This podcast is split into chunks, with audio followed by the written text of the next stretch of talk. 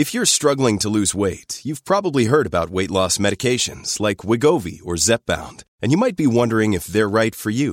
Meet PlushCare, a leading telehealth provider with doctors who are there for you day and night to partner with you in your weight loss journey. If you qualify, they can safely prescribe you medication from the comfort of your own home. To get started, visit plushcare.com slash weight loss. That's plushcare.com slash weight loss. plushcare.com slash weight loss. You're listening to a flash briefing from MLive with your host, Jessica Shepard. This is Michigan News from MLive for Thursday, August 27th, and I'm Jessica Shepard. Central Michigan University now reports roughly 100 cases of COVID 19. Lottery sales are up in Michigan, and those who need assistance with energy bills are being urged to act now. The Central Michigan District Health Department has identified more than 100 likely COVID 19 cases stemming from students returning to Central Michigan University's Mount Pleasant campus.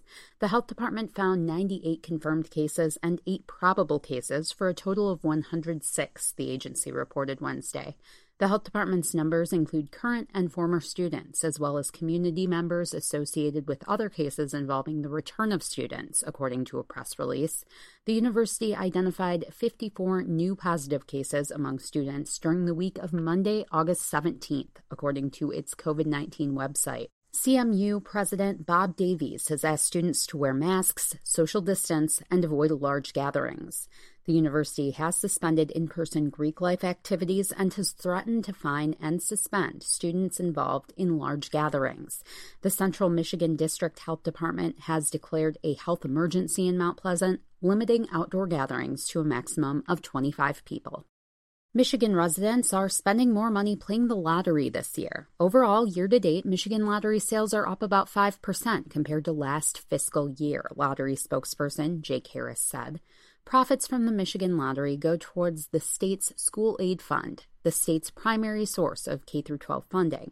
To date, the lottery has contributed $968.2 million to the fund this fiscal year, roughly a 3% increase compared to the previous fiscal year, Harris said. David Zin, chief economist with the nonpartisan Senate Fiscal Agency, said the state has had some of the most spectacular months we've ever had from the lottery during the pandemic. During a presentation this week at the Consensus Revenue Estimating Conference, although other sources of school aid fund revenue, like casino taxes, are down due to measures taken to limit the spread of COVID 19, the increase in lottery sales and better than expected sales tax revenue is helping cushion the blow, Zin said.